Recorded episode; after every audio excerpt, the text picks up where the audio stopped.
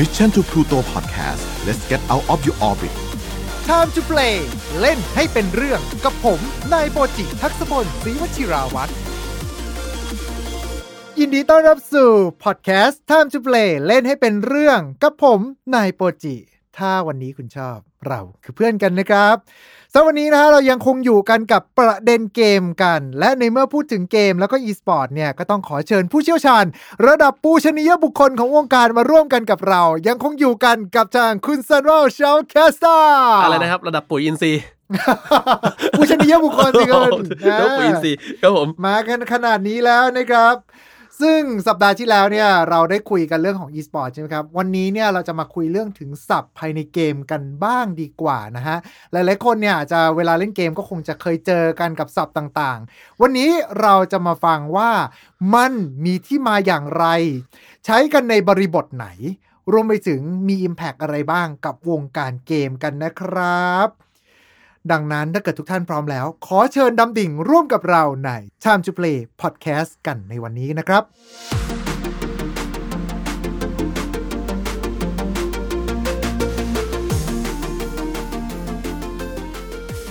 สำหรับการแข่งขันนะฮะ หรือว่าจะเล่นเกมเนี่ย หลาย ๆ คนก็เคยได้ยินกันกับคำว่า meta อย่างแน่นอน แต่ว่า meta แปลว่าอะไร คือมีเมตตาอะไรอย่างนี้หรือเปล่า อันนี้อันไม่นี้ใช่นะ ผมเติมให้อีกหน่อยนะครับ beta ไม่ใช่ beta ด้วยนะครับ ไม่ใช่เบไม่ใช่ต้า beta นะครับครับ meta ครับผมอืมนะเพราะว่าตอนนี้ผมเวลาไปพากย์ก็ได้ยินว่า เฮ้ยตัวนี้เป็น beta มากเลยพี่ ผมงง beta คืออะไรจริงๆคือ meta นะครับผมมอมานะฮะมอไม่ม้าใช่นะบอจ๊ะใบไม้นะคครัรับบผม ซึ่งในวงการเกมเนี่ยคำว่าเมตาจริงๆแล้วเนี่ยก็จะมี 2 ความหมายด้วยกัน ความหมายแรกที่เราได้ยินกันบ่อยเลย นั่นก็คือเมตาที่ต้นกำเนิดเนี่ยมาจากภาษากรีกโบราณ แปลว่า ยิ่งกว่า หรือว่าอภิมหา แต่ในที่นี้นะครับอีกในหนึ่งเนี่ยเมตา M E T A ย่อมาจากคำว่า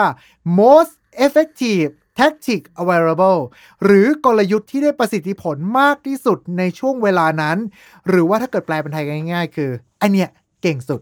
ครับ จริง ๆ แล้วเนี่ยไอเบต้าเนี่ยมันไม่ได้มีคำที่เป็นคำแปลชัดเจนมาสักครั้งเลยนะ แต่ว่าอืมนี่คือเป็นคำที่คนคาดว่า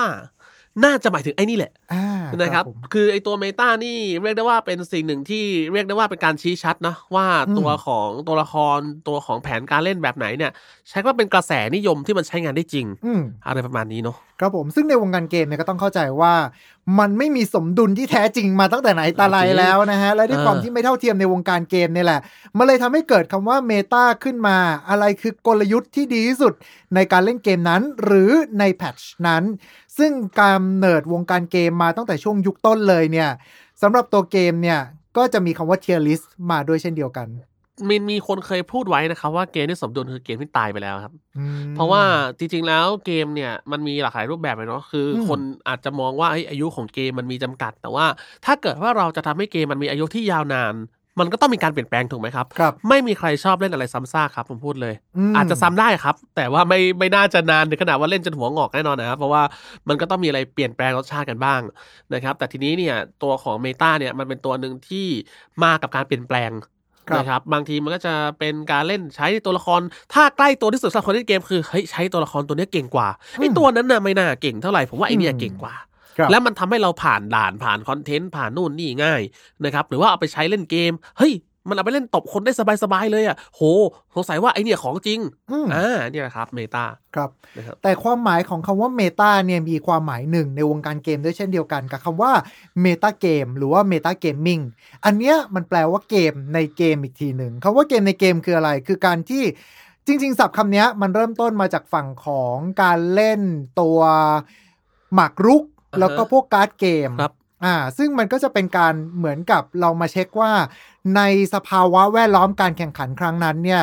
คนชอบใช้การเล่นในรูปแบบไหนมากที่สุด แล้วเราจะต้องทำยังไงให้ตัวเราเนี่ยได้เปรียบในสภาวะแวดล้อมนั้นนะครับ เช่น ถ้าเกิดว่าลองยกตัวอย่างเหมือนกับเป่ายิงฉุบละกัน ถ้าเกิดว่าเรามีการวิเคราะห์แล้วว่า ในการแข่งขันครั้งนี้คนออกค้อนเยอะที่สุด แปลว่าอะไร แปลว่า ถ้าเกิดว่าเราออกกระดาษเนี่ย มีโอกาสที่ทำให้เราเนี่ยสามารถที่จะชนะการแข่งขันครั้งนั้นได้มากขึ้นนั่นเองนะครับ ครับมคือต้องบอกว่าไอตัวของเมตาเนี่ย ผมว่าใช้คำว่า exactly the same ได้เลยมั้ง มันก็เหมือนกันน่ะอืมแค่มันไปใช้มาในคนละบริบทเฉยๆ ไม่ใช่ดิบริบทเดียวกันครับแต่แค่คนละประเภท ใช่นะครับผม ซึ่งตัวนี้ก็จะเป็นลักษณะของการที่เราจะเห็นได้ถึงคำว่าเมตานั่นเองนะครับครับซึ่งอย่างที่ เราได้ยินกันตะกี้เนี่ยแล้วจุดต้นกำเนิดของคำว่าเมตากันละแล้วก็ความหมายของมัน คิดว่ายังไงบ้าง ข้อดีของคำว่าเมตาคืออย่างตัวผมเองเนี่ยผมก็รู้สึกว่าสมมติผมเป็นเกมไปเล่นเกมใหม่ ๆ เข้ามาอย่างเงี้ยพอมันมีเมตามาปุ๊บผมจะได้รู้ได้ว่า เฮ้ย ฉันควรจะต้องใช้ตัวละครไหน ฉันควรจะต้องเล่นยังไงถึงจะทำให้เรารู้สึกได้ว่ามีโอกาสชนะมากที่สุด คือต้องบอกว่าจริงๆ แล้วเมตาเนี่ยบางทีมันทำให้คนเรามีความคิดที่คับแคบขึ้น อืม อันนี้คือข้อเสียก่อนแล้วกันผมขอพูดข้อเสียก่อนครับนะครับ เพราะว่าเมตาเกมเนี่ยหรือว่าเมตาเนี่ยด้วยความที่ว่าคนบางคนเขามาเล่นเกมเพื่อความสนุกอะครับอืมครับเขาไม่ได้มาเอาชนะขนาดนั้นคือชนะก็ดีไม่ชนะก็ไม่เป็นไรแต่ฉันอยากจะเล่นตัวละครตัวเนี้ยอืมแล้วฉันก็ต้องมาเล่นตามเมตาที่พวกแกมาขีดอ่ามันเป็นเรื่องที่ใช้คำว่าน่าเสียดายจังเลยที่พวกนายไม่เข้าใจถึงความเก่งกาจที่ตัวละครที่ฉันชอบนะแต่ในทางกลับกันความเข้าใจความเก่งและคนที่เข้าใจเกมอะ มันเป็นคนละคนกันไงครับ คนที่เขาคนที่เรียกว่าเล่นเก่งอะอืมเขาก็จะไปขีด meta ในโลกของเขาครับ คนที่เล่นไม่เก่งเขาก็ไปขีด meta ในโลกของเขาเหมือนกัน อืมแต่มันเป็นการพยายามให้สองโลกเนี้ยมันมาจูนในที่เดียวกันมัน world collide เข้ามาในจุดเดียวกัน อืมแล้วมานั่งดีเบตกัน แต่สุดท้ายแล้วว่าคุณจะเล่น meta หรือไม่เป็น meta อยู่ที่ผลลัพธ์ครับผม ครับผมถ้าคุณยินดีที่จะเล่นตัวละครที่ไม่ใช่เมตาหรือว่าตัวละครที่คุณชอบ แต่ว่ามันไม่เก่งเนี่ย ก็ต้องทนนิดนึงนะครับ ถ้าเกิดผลลัพธ์มันออกมาแย่ โดยเฉพาะการเล่นกับตัวละครที่เล่นเป็นทีม อืมเอ้ยหยิบตัวนี้มาทำไมอะนาย ตัวนี้มันไม่เก่งอะนะ อ่านแพทมั้งปะเนี่ย เออ ไม่อ่านเลยดีว่ามันปรับอะไรอะ อ่าโดนแล้วอืมอ่าไอ้มันก็เป็นบอกเกิดการทะเลาะกันแหละครับเอาง่ายๆนะแต่ว่าอย่างไรก็ดีเนี่ยในเรื่องของเมตาเกมเนี่ยหรือว่าเมตาการแข่งขันเนี่ยมันช่วยเหลือให้คนที่ดูแล้วกันอืมคนดูการแข่งขันอะครับมันจะอ๋อได้ว่าโอ้สาเหตุที่คนเล่นชั่วโมงบินเยอะกว่าเราอะผมหมายถึง pro player ครับหรือคนที่เล่นเก่งมากๆเนี่ยอืมเฮ้ยเขาใช้ตัวละครตัวนี้แล้วเขาไต่ไปถึงระดับสูงสุดของเซิร์ฟเวอร์อืมของตัวเกมนั้นได้แสดงว่าไอ้ตัวนี้มีของอืม แล้วถ้าเราอยากเป็นแบบเขาทำยังไงทำตามเขาสิเออ ก็ไปเล่นตามตัวไปปั้นตัวละครแบบเขาหรือว่าไปเลือกตัวละครแบบที่เขาเล่นออก item แบบนี้นี่นี่ทำแบบนี้นี่ทำ status แบบนี้ เพื่อจะได้เป็นผู้สำเร็จตามเขาไป ครับ เพราะว่าถ้าเกิดว่าไม่มี meta มันเหมือนเราไปเดินในเขาวงกตที่เราไม่มี torchlight อืมมันไม่มีครบไฟไม่มีครบไฟฉัมอนงก็ไม่เห็นข้างทางหมดเลยออแล้วฉันก็เดินหน้ากระแทกกำแพงในเขาวงกตไปเรื่อยฉันก็ไม่รู้ทางไหนที่ทำให้จะบอกได้ว่าเฮ้ยไอเนี่ยมัน work ไม่ work นั่นแหละครับ meta บางทีมันก็เป็นสิ่งที่จำเป็น ครับ แต่สุดท้ายแล้วถ้าเกิดว่าคุณเล่นเพื่อความสนุก ก็อย่าทิ้งความสนุกในการเล่น หรือว่าตัวละครที่คุณชื่นชอบนั่นเองนะครับใช่ครับ หลังจากที่เราพูดถึง meta กันละ พูดถึงความเก่งกันละ ในเมื่อตัวละครเกิดความเก่งมากๆ คนใช้ซ้ำกันบ่อย ถ้าเกิดว่าไม่ทำอะไรสักอย่างเนี่ย อย่างที่คุณซันว่ามันจะกลายเป็น dead game แน่นอน ดังนั้นมันต้องโดน nerf เอเอออศัพท์คำนี้มาแล้วเฮ้ยพี่ nerf nerf nerf มันแปลว่าอะไร ผมเคยไปร้านขายของเล่นผมเห็นปืนยี่ห้อ Nerf อยู่ผมเห็นของเล่นยี่ห้อ Nerf อยู่ มันเกี่ยวกันไหมพี่ หรือว่ามันเป็นคำย่อของอะไรยังไงหรือเปล่าอือฮึเออคำว่า nerf ในวงการเกมแปลว่าทำให้ตัวละคร หรือ item หรือระบบใด ๆ ก็ตาม มีความเก่งน้อยลง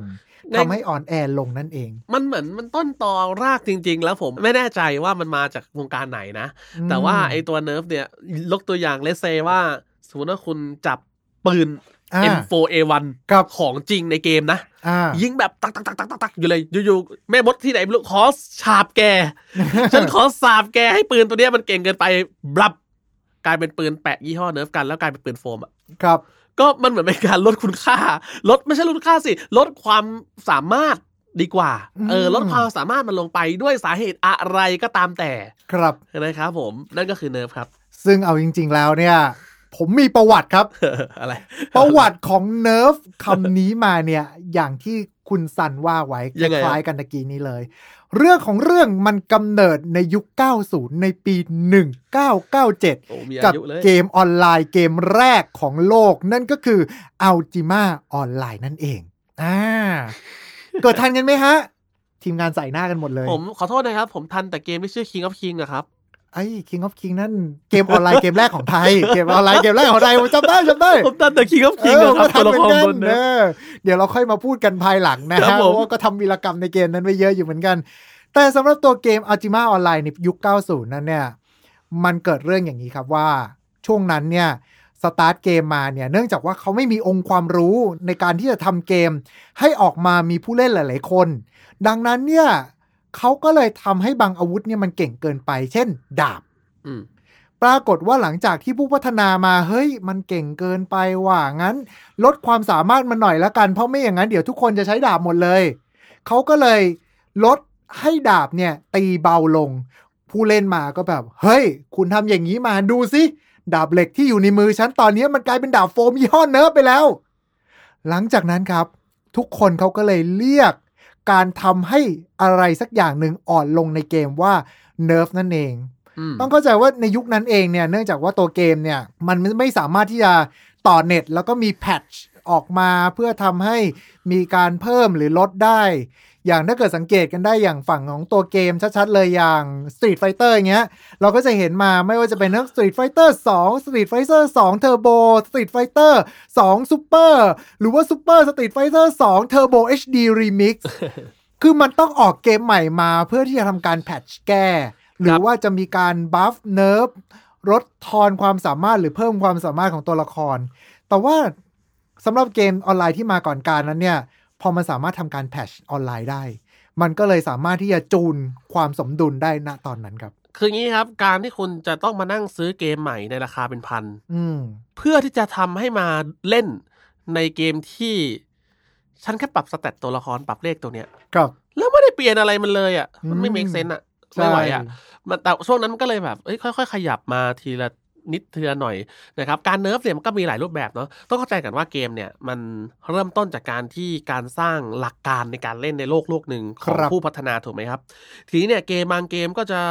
เอ่อเขาเรียกไงมีลักษณะในวิธีในการเล่นที่แตกต่างกัน นะครับบางเกมอาจจะเน้น close combat ใช้เป็นเกมแนวมีด แนวอ่าโจมแนวตีระยะประชิดโจมตีประชิด บางเกมก็จะมีการแทรกเอาตัวของการโจมตีระยะไกลเข้ามาด้วยอืมทีนี้เนี่ยมันอยู่ที่การออกแบบตัวเมคานิกหรือว่ากลไกละอืมว่าเฮ้ยเกมคุณออกมาในลักษณะที่ต้องการที่จะเอื้อในจุดไหนอืมแต่ถ้าบางประเภทที่มันรู้สึกว่ามันขัดอะอืมมันขัดไม่พอบางทีมันเก่งกว่าชาวบ้านเขาด้วยอืมมันก็เลยต้องเป็นการปรับนะครับ แต่เกมที่มันสมดุลที่แท้จริงบนโลกมันไม่มีอะ ใช่มันก็เลยกลายเป็นว่า เอ้ย แต่ถ้ามันเกินไปล่ะ ผู้พัฒนาทำไงครับ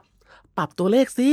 เออ ปรับสักห้าก็พอเอาเอาเอาลงไปเอาเอาตอนแรกโดนโจมตีร้อยเอาเจ็บเหรอมเอาลงไปห้าละกันบาดเจ็บเจ็บน้อยๆหน่อยแต่เจ็บอยู่นะครับ อ่า เพราะอะไรเพราะถ้าเกิดว่าไปปรับมากไปอะคนโกรธ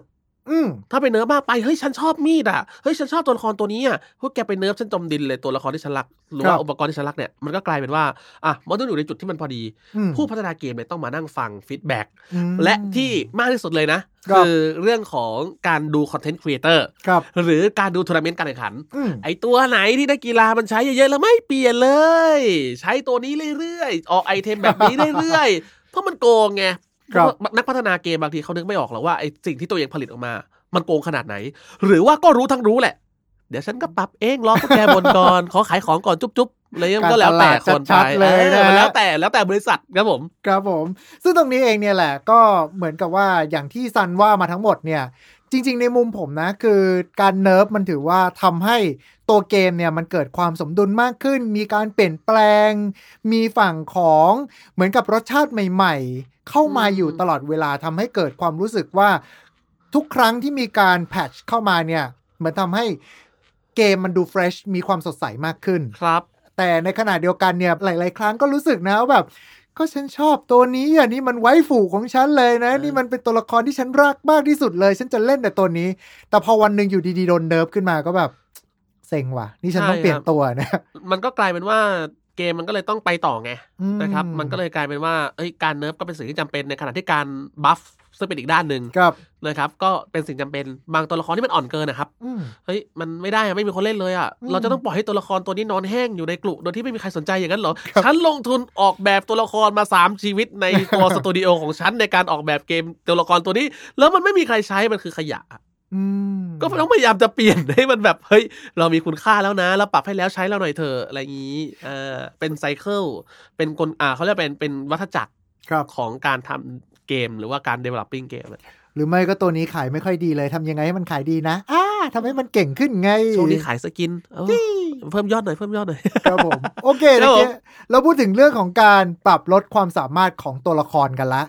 ตอนเนี้ยเรามาพูดถึงเรื่องของการปรับลดความสามารถในมุมของ player กันบ้างดีกว่า อันนี้ไม่ใช่บอกว่าให้ตีมือตัวเองให้แบบแขนหักแล้วก็ทำให้คุณเล่นอ่อนลงไม่ใช่แบบนั้นนะครับเออแต่เราจะมาพูดถึงคำว่า smurf อ่า smurf ในโลกของการแข่งขัน หรือว่าในโลกของเกม นั่นก็คือการที่ในเมื่อโลกของเกมเนี่ยปกติ มันจะมีเรื่องของการจัดแรงกิ้งใช่ไหมครับว่าแบบผมอะอยู่แรงระดับเหมือนเหรียญทองเลยนะ ดังนั้นเนี่ยเวลาตอนที่เราเล่นเกมเนี่ยก็จะเจอแต่คนที่แรงระดับเหรียญทองเหมือนกัน แต่บางครั้งเราก็รู้สึกว่าเฮ้ยฉันไม่อยากที่จะมาเจอเกมที่กดดัน ฉันก็เลยสร้าง ID ใหม่ขึ้นมา แล้วก็ไปอยู่ในแรงก์ที่ต่ำเพื่อที่จะได้ตบเด็ก หรืออาจจะเล่นในภาวะที่ฉันไม่กดดันนั่นเองนะฮะผมมีเรื่องจะขยายครับ ครับ คือ smurf เนี่ยบางทีมันเป็นสิ่งที่บางทีคนก็ไม่อยากทำนะครับ อืมแต่มันต้องทำครับ ครับ คือถ้าคุณได้ฟัง episode ของรายการของเราเนี่ย จะได้เคยได้ยินผ่านๆนะครับว่าตัวของ MMR กันมาบ้าง ครับ MR เนี่ยเป็นระบบที่จัดแรงกิ้งใช่ไหมครับ อืม แล้วก็จะเอาคนที่ระดับเท่าๆกันกับคุณอะมาเจอกัน อืมถ้าคุณเก่งเกินไปล่ะอืมแล้วคนเก่งในแวดล้อมของตรงนั้นมันไม่เยอะอะอืมคุณรอไปเถอะครับครับ กว่าจะได้เล่นหนึ่งเกมอะครับ รอไปเถอะครับใช่หนึ่งชั่วโมงสองชั่วโมงเผลอๆห้าชั่วโมงที่เขาไปล้อกันตามอินเทอร์เน็ตนะครับเฮ้ยเกมนี้ไม่มีคนเล่นแล้วเหรือไง เปล่าเองมันเก่งเกิน ระบบหาไม่เจอ แล้วระบบมันให้จะเอาไปให้คนเล่นต่ำกว่ามาเจอคุณอะคนเล่นก็ด่าเอาสิว่ามันไม่แฟร์อืมสุดท้ายแล้วทำไงครับ smurf ครับผม เพราะว่าไม่มี ID เล่นครับ คนเล่นเก่งๆเลยบอกเอ้ยขอ ID หน่อยซึ่ง smurf เนี่ยมันเป็นพื้นที่สีเทาสำหรับผมนะครับ เพราะว่า บางคนก็บอกว่าเฮ้ย แล้วแกเก่งเกินแล้วแกมาอยู่เลยตรงนี้เนี่ยแกก็ไปเล่น rank ที่อื่นไปไปเออ ส่วนไอ้คนเล่นที่ rank แบบอ๋อก็ฉันรอนานนะฉันก็อยากเล่นเกมเหมือนแกบ้างอะเออแต่ฉันไม่ได้เล่นน่ะ ฉันก็อยากเก็บแรงบ้างเหมือนกันอะไรอย่างนี้อืมก็เลยกลายเป็นข้อพิพาทและการใช้คำนี้อืมซึ่งมันเป็นพื้นที่เทาๆ ซึ่งก็มีทั้งจุดที่เข้าใจได้ และจุดที่ไม่เข้าใจได้ของแต่ละฝ่าย ซึ่งที่ซันพูดมาตะกี้เนี้ย มันคือจุดกำเนิดของคำว่า smurf ที่แท้จริงเลย ใช่ อันเนี้ยต้องย้อนกลับไปที่ยุค 90 กันอีกครั้งหนึ่งนะครับ ในปี 1996 ครับโอ้ในเกมที่มีชื่อว่า Warcraft 2อ่าฮะในยุคนั้นเนี่ยยังไม่มีการระบบต่ออินเทอร์เน็ตใช่ไหมฮะ แต่ว่าก็ต้องไปดาวน์โหลดโปรแกรมมา ซึ่งจะเป็นการเหมือนกับหลอกว่าเรากำลังต่อสายแลนกันอยู่ผ่านอินเทอร์เน็ตอีกทีนึง ซึ่งในยุคนั้นเนี่ยก็จะมีโปรเพลเยอร์สองคนนะครับ ที่มีชื่อว่าคุณเจฟเฟ รเซอร์หรือว่าคุณฉลองกอ แล้วก็คุณเกรกบอยโค หรือว่าคุณวอร์ฟนั่นเองสองผู้เล่นมือฉมังที่เก่งจนกระทั่งโอ้โห ในยุคนั้นคือแค่เจอสองชื่อนี้มาเนี่ย ฉันไม่อยากจะเล่นด้วย และในเมื่อเขาหาคนเล่นด้วยไม่ได้ทำไงดีวะ เออ ถ้างั้นเอางี้ไหมเราเปลี่ยนชื่อแล้วกัน เป็นเออ Papa Smurf และ Smurfette อ่า ซึ่งมาจากตัวละครการ์ตูนถ้าเกิดว่าคุณได้ยินตัวสีฟ้าไปเลยใช่ตัวสีฟ้าสูงเท่าแอปเปิลสามลูกนะ ถ้าเกิดคุณได้ยินชื่อนี้แล้วคุณเห็นภาพเป็นตัวละครการ์ตูนตัวนี้นะฮะอ่าฮะคุณต้องยอมรับนะคุณก็มีอายุประมาณหนึงอะใช่ คุณไม่เด็กแล้วนะ คุณไม่เด็กแล้วนะครับผม ครับอะซึ่งตัวเนี้ยหลังจากที่เขา เปลี่ยนมาใช้เป็น Account ตัวเนี้ยเขาก็โอเคเขาเอนจอยเกมมากขึ้น มีคนเล่นกับเขามากขึ้นเพราะเข้าใจว่าเฮ้ยไอ้สองคนนี้ฉันไม่เคยเจอชื่อมาก่อน แปลว่ามันเก่งจังเลยเอ้ยคุณคุณต้องเป็นเด็กใหม่แน่นอน ฉันจะมาตบเด็กแฮ่ปรากฏโดนเขาตบคืน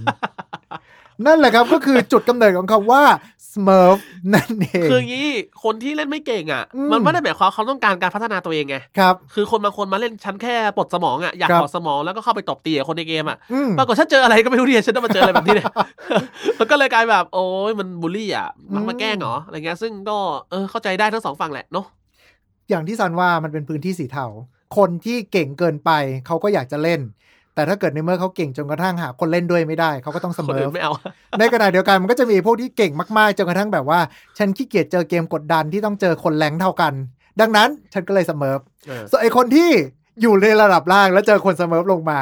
ก็คงจะชูกำปั้นขึ้นฟ้า แล้วก็ด่าบิดาของอีกฝั่งหนึ่งนะครับเอออ่าและยิ่งเป็นการตอกย้ำด้วยว่า ฉันเนี่ย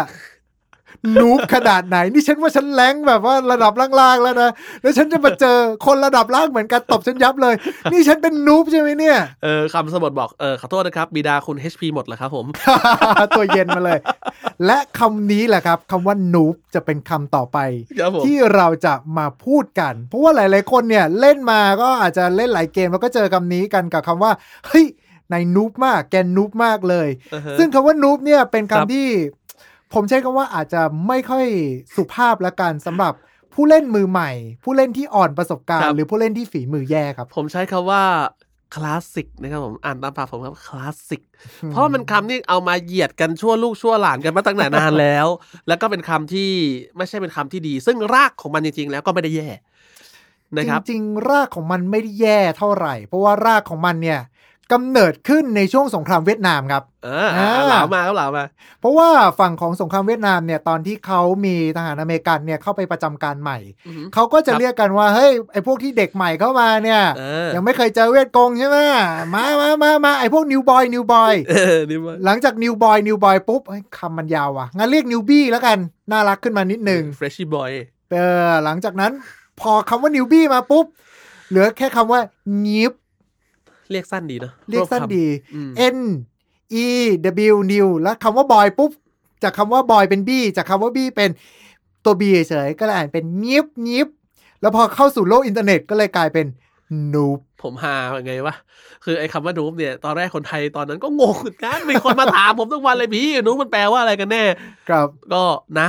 มันเป็นคำที่มาจากอ่าโซนอื่นแหละอืมนะครับบ้านเราถ้าพูดถึงในแง่ของบ้านเรานะฮะมันก็จะงงๆอีอย่างว่านิดนึงนะครับว่ามันมาจากไหนปรากฏอ๋อแต่มันกลายเป็นโดน define โดนตีความไปแล้วว่ามันกลายเป็นแบบเออไอ้กากอะไอ้ขยะอะไรประมาณนั้นนะครับผมไออ่อนเอ้ยไอ้ซึ่งอ่อนมันเอ้ยสามารถใช้ได้หลายบริบทมากนะครับ เช่น เราสังหารฝั่งตรงข้ามได้ไอ้นูบเอ้ยโดนฝั่งตรงข้ามสังหารเราไอ้นูบเอ้ย เจอทีมฝั่งตรงข้ามแล้วมีเพื่อนเราอยู่ แล้วก็พิมพ์ออเข้าไป ไอ้นูบเอ้ยคือใช้ได้ทั้งคำคำดูถูกคำด่าและคำทักทายสะนะดวกเนาะสะดวกสะดวกมากเลยอะเหมือนคำคำนั้นเลยผมนึกถึงคำนั้นเลยอะคำว่า โอ้โหไม่อยากพูดเลย ผมรู้ว่าพี่ผมรู้ว่าพี่ก็รู้แต่ว่าเว้นไว้ดีกว่าคำนั้นเลยฮะสะดวกมากครับผมครับผมซึ่งคำคำนี้เอาจริงๆผมไม่แน่ใจซันเจอครั้งแรกตอนไหน ผมเหรอ เอ่อก็ชัดสุดก็คือน่าจะเป็นช่วงตอนเล่นเล่นอเลิร์ออนไลน์ครับอืมเล่นเล่นออนไลน์ช่วงนั้นมันจะมีเล่นออนไลน์ด้วยไงฮะซึ่งก็น้อยบ้านที่จะมีอินเทอร์เน็ตที่ครับเล่นได้แต่ผมได้เล่นก็โดนด่านะครับผมวายก็ใช้ว่ามากับคำว่าอนุปแหละอืมหลาย ๆ มาหน่อยก็อีซี่อืมอีซี่ตอนนั้นยังไม่อีซนะ ช่วงนั้นก็อีซี่ธรรมดาเฉยโอเคเออก็คือเหมือนกับพยายามจะบอกเราว่า แกเนี่ยโอ้ชนะ ฉันอ่าชนะได้ง่าย ๆ เลยจอกก็เป็นเอิ้นคำดูถูกกัน เออจอกเกิดเออเพราะว่าอย่างนูบเองเนี่ยจริง ๆ หลาย ๆ ครั้งก็จะใช้ในบริบทที่เหมือนกับว่า ไม่ใช่เฉพาะแค่ผู้เล่นใหม่ หรือผู้เล่นที่มีฝีมือครับออนแอร์อย่างเดียวแต่เออใช้กับการที่คุณเป็นผู้เล่นใหม่แต่คุณไม่พยายามที่จะศึกษาหาว่า คุณควรจะต้องทำยังไงให้ตัวเองคุณเก่งขึ้นพี่เดฟสมัยนี้เขาเรียกบาลีกันแล้วนะเขาไม่ใช้ newbie กันแล้วนะก็ใช้คำว่าเขาหนีไปคำอื่นอะไรก็ได้พี่ไม่ใช่ newbie อะเออเพราะมันรู้สึกว่ากำลังจะด่าลูกค้าตัวเองอยู่ ด่าลูกค้าตัวเองอยู่ชัด ก็ถือได้ว่าเป็นลักษณะของคำที่สามารถเอามาใช้กันได้ๆครับผม และคำสุดท้ายในวันนี้ครับ ตะกี้นี้หลังจากที่เราพูดถึงนูบกันแล้วนะครับ เราจะพูดกันถึงอีกหนึ่งวัฒนธรรมที่อยู่ในวงการเกมกัน และก่อนที่เราจะขึ้นพอดแคสต์ของเราในครั้งนี้ คุณซันเพิ่งกดไปสดๆร้อนๆเลยนะครับ กับเกมสายกาชา หรือว่าเกมที่ต้องสุ่มตัวละครนั่นเอง ครับผม กับวัฒนธรรมที่ถูกเรียกว่า เกลือครับครับผมคือเกลือเนี่ยเป็นคำที่หลากหลายเหมือนกันนะครับอืมในเกลือมันมีคำว่าในนิยามของที่พี่โปรจิบอกก็คือแบบเปิดกาชาไม่ได้ตัวละครที่เราต้องการหรืออมได้แต่ของแบบกากอืมๆในขณะที่เกลือมันจะมีอีกคำหนึ่งก็คือ การแบบ โอ้คือแบบแสบจังเลยอะ คือมันแบบซอลคือการราดเกลือเข้าไปเหมือนแบบสมมติว่าเรามีแผลเวอะครับแล้วเราสาดเกลือลงไปให้มันแสบอะมันคือการแขวะแบบแสบๆอะโอ้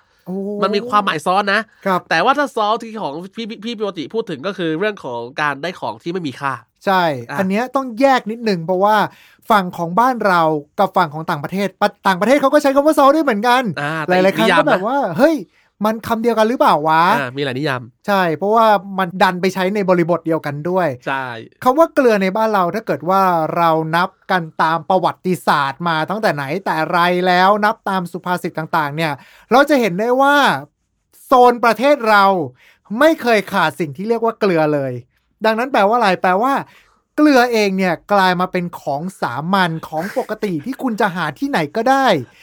ไม่เหมือนกับฝั่งของต่างประเทศ ซึ่งต่างประเทศเองเนี่ยเกลือเนี่ยโอ้โหกลายเป็นคำนิยามทางด้านวัฒนธรรมเลย เพราะว่าเกลือก็หายาก ดังนั้นเนี่ยอย่างฝั่งของโรมันเองเขามีการแจกเกลือให้กับทหาร ใช้แทนครับส่วนของค่าจ้างอืมก็เลยเกิดคำว่า salary ที่แปลว่าอ่าเงินเดือนนั่นเองครับ คือมันก็จะได้ยินคำว่า เกลือเค็มแต่ดีมันมันก็ตอบแปลกๆนะแต่ว่าแง่ของพวกเราไม่น่าจะดีเท่าไหร่อืมนะครับผมเพราะว่าเอาจริงแล้วความเกลือเนี่ยมันเป็นอะไรที่เรียกได้ว่าเป็นความชอกช้ำครับเกลือเนี่ย มันก็เหมือนกรอกออกมาจากน้ำตานะครับแล้วเราก็ลองคือถ้าคุณรู้ว่าเกลือมันเป็นยังไงคุณก็เอาน้ำตาตัวเองตอนร้องไห้ที่เปิดกาชาไม่ได้ครับ เอามาเลียดูครับผม แล้วมันเค็มไหมล่ะ แล้วเค็มคืออะไร เกลือไม่ใช่เปล่าปลาเค็มแน่นอนครับผมครับเกลือครับผม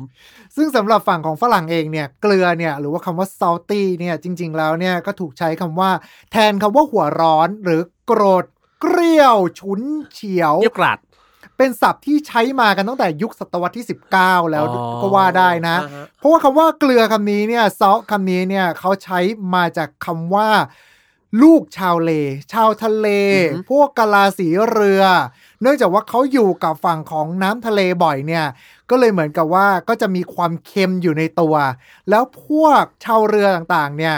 จริง ๆ ก็คล้าย ๆ กับบ้านเรานะที่จะบอกว่าลูกน้ำลูกชาวเลเนี่ย จะค่อนข้างมีความฉุนเฉียว เพราะว่าเขาต้องเจอกับสภาวะอากาศที่ไม่สามารถที่จะเอาแน่เอานอนได้ แล้วก็จะมีความรุนแรงโกรธง่ายอะไรประมาณนี้ แต่ก็รักเพื่อนแล้วก็มีความจริงใจสูงมาก ซึ่งในจุดนี้เองแหละครับเขาก็เลยใช้แทนคำว่า โกรธเกรี้ยว และคนหนึ่งที่ถูกนิยามคำนี้ออกมาในสื่อเลย นั่นก็คือฮิตเลอร์ครับ โอ้ ไปไกลเลย ไปไกลมาก เพราะว่าฮิตเลอร์เนี่ยตอนนั้นเขาใช้ ดำเนินนโยบายทางการทหารและการเมืองที่ค่อนข้างจะเกรี้ยวกราดเขาก็เลยอืมแบบว่า โอ้คุณฮิตเลอร์เนี่ยเขาช่าง salty มากๆ เมื่อมาอยู่ในศัพท์เกมมันก็เลยกลายเป็นว่าคำว่าเซาเลยพูดถึงอารมณ์ต่างๆที่เราเกิดความเกรี้ยวกราดเกิดความไม่พอใจเกิดขึ้น ก็เลยใช้คำว่า salty แล้วพอมาอยู่บนเกมมือถือครับ ทั้งสังคมไทยและสังคมเทศ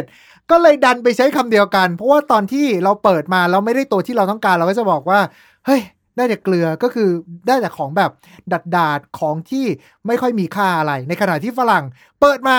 เฮ้ย ซอตี้ว่ะ แปลว่าครับเขาเปิดไม่ได้ตัวที่เขาต้องการ และเขารู้สึกหัวร้อนมากอืๆอืมมเป็นประมาณนี้ไปนั่นเองนะครับ ครับผม ซึ่งทั้งสองคำนี้เองเนี่ย อย่างฝั่งของคำว่า salty ในฝรั่งเองเห็นว่า เหมือนจะมา popularize หรือว่าทำให้เป็นที่นิยมกันในสังคมเกม ฝั่งไฟติ้งในช่วงปี 2000 ต้นๆ เพราะมันก็จะมีเทคนิคที่บางทีเราไปเจอแบบ ตัว เหมือนกับที่เราพูดกันครั้งแรกอะฮะอ่าคำแรกของเราเลยคือ ตัวที่มันเก่งเกินไปเออแล้วพอเจอเทคนิคที่ฝั่งตรงข้ามใช้แล้วแบบทำไมฉันแพ้เพราะว่า ฉันต้องไปเจอตัวละครนี้วะอืมรู้สึก salty มากๆ มันก็เลยเกิดคำว่า salty ภายในวงการเกมนั่นเองนะครับอืมซึ่งวันนี้นะฮะเราก็ได้เรียนรู้ศัพท์ต่างๆ กันภายในวงการเกมกันนะครับ ก็หวังเป็นอย่างยิ่งว่าสำหรับคนที่ ฟังแล้วก็เล่นเกมอยู่แล้ว ก็คงจะเข้าใจความหมายของศัพท์เกมเหล่านี้รวมไปถึงต้นกำเนิดของมันมากขึ้น ส่วนคนที่อาจจะไม่ได้อยู่ในสังคมเกม ไม่ได้เล่นเกมบ่อยๆ พอเจอคำเหล่านี้ปุ๊บ แล้วสงสัยว่ามันแปลว่าอะไร ก็หวังว่าพอดแคสต์ของเราในวันนี้จะทำให้คุณเข้าใจศัพท์ของเกมเหล่านี้มากขึ้นนั่นเองนะครับ ผมกับพอดแคสต์ Time to Play เล่น ให้เป็นเรื่องครับ วันนี้ก็ต้องขอขอบคุณคุณซันวอลชอลแคสเตอร์มาก ๆ เลยนะครับ ที่ได้มาร่วมแบ่งปันทัศนะ แบ่งปันความคิดเห็นในวงการเกม รวมไปถึงพูดถึงเรื่องของบริบทที่เกิดขึ้นภายในเกมกันในวันนี้ก็ยังไงก็ตาม ขอบพระคุณมากเลยนะครัครับบเป็นเกียรติอย่างยิ่งครับ ขอบพระคุณมากครับ ครับผมและยังไงก็ตามมาพบกับทางผมนะครับกับรายการ Time to Play เล่นให้เป็นเรื่องกันได้ กับผมนายโปรจิทุกวันจันทร์ทาง Mission to Pluto Podcast ครับ และยังไงก็ตามเอาไว้เจอกันใหม่โอกาสหน้า วันนี้ขอบคุณและสวัสดีครับ สวัสดีครับ Mission to Pluto Podcast let's get out of your orbit Time to Play เล่นให้เป็นเรื่อง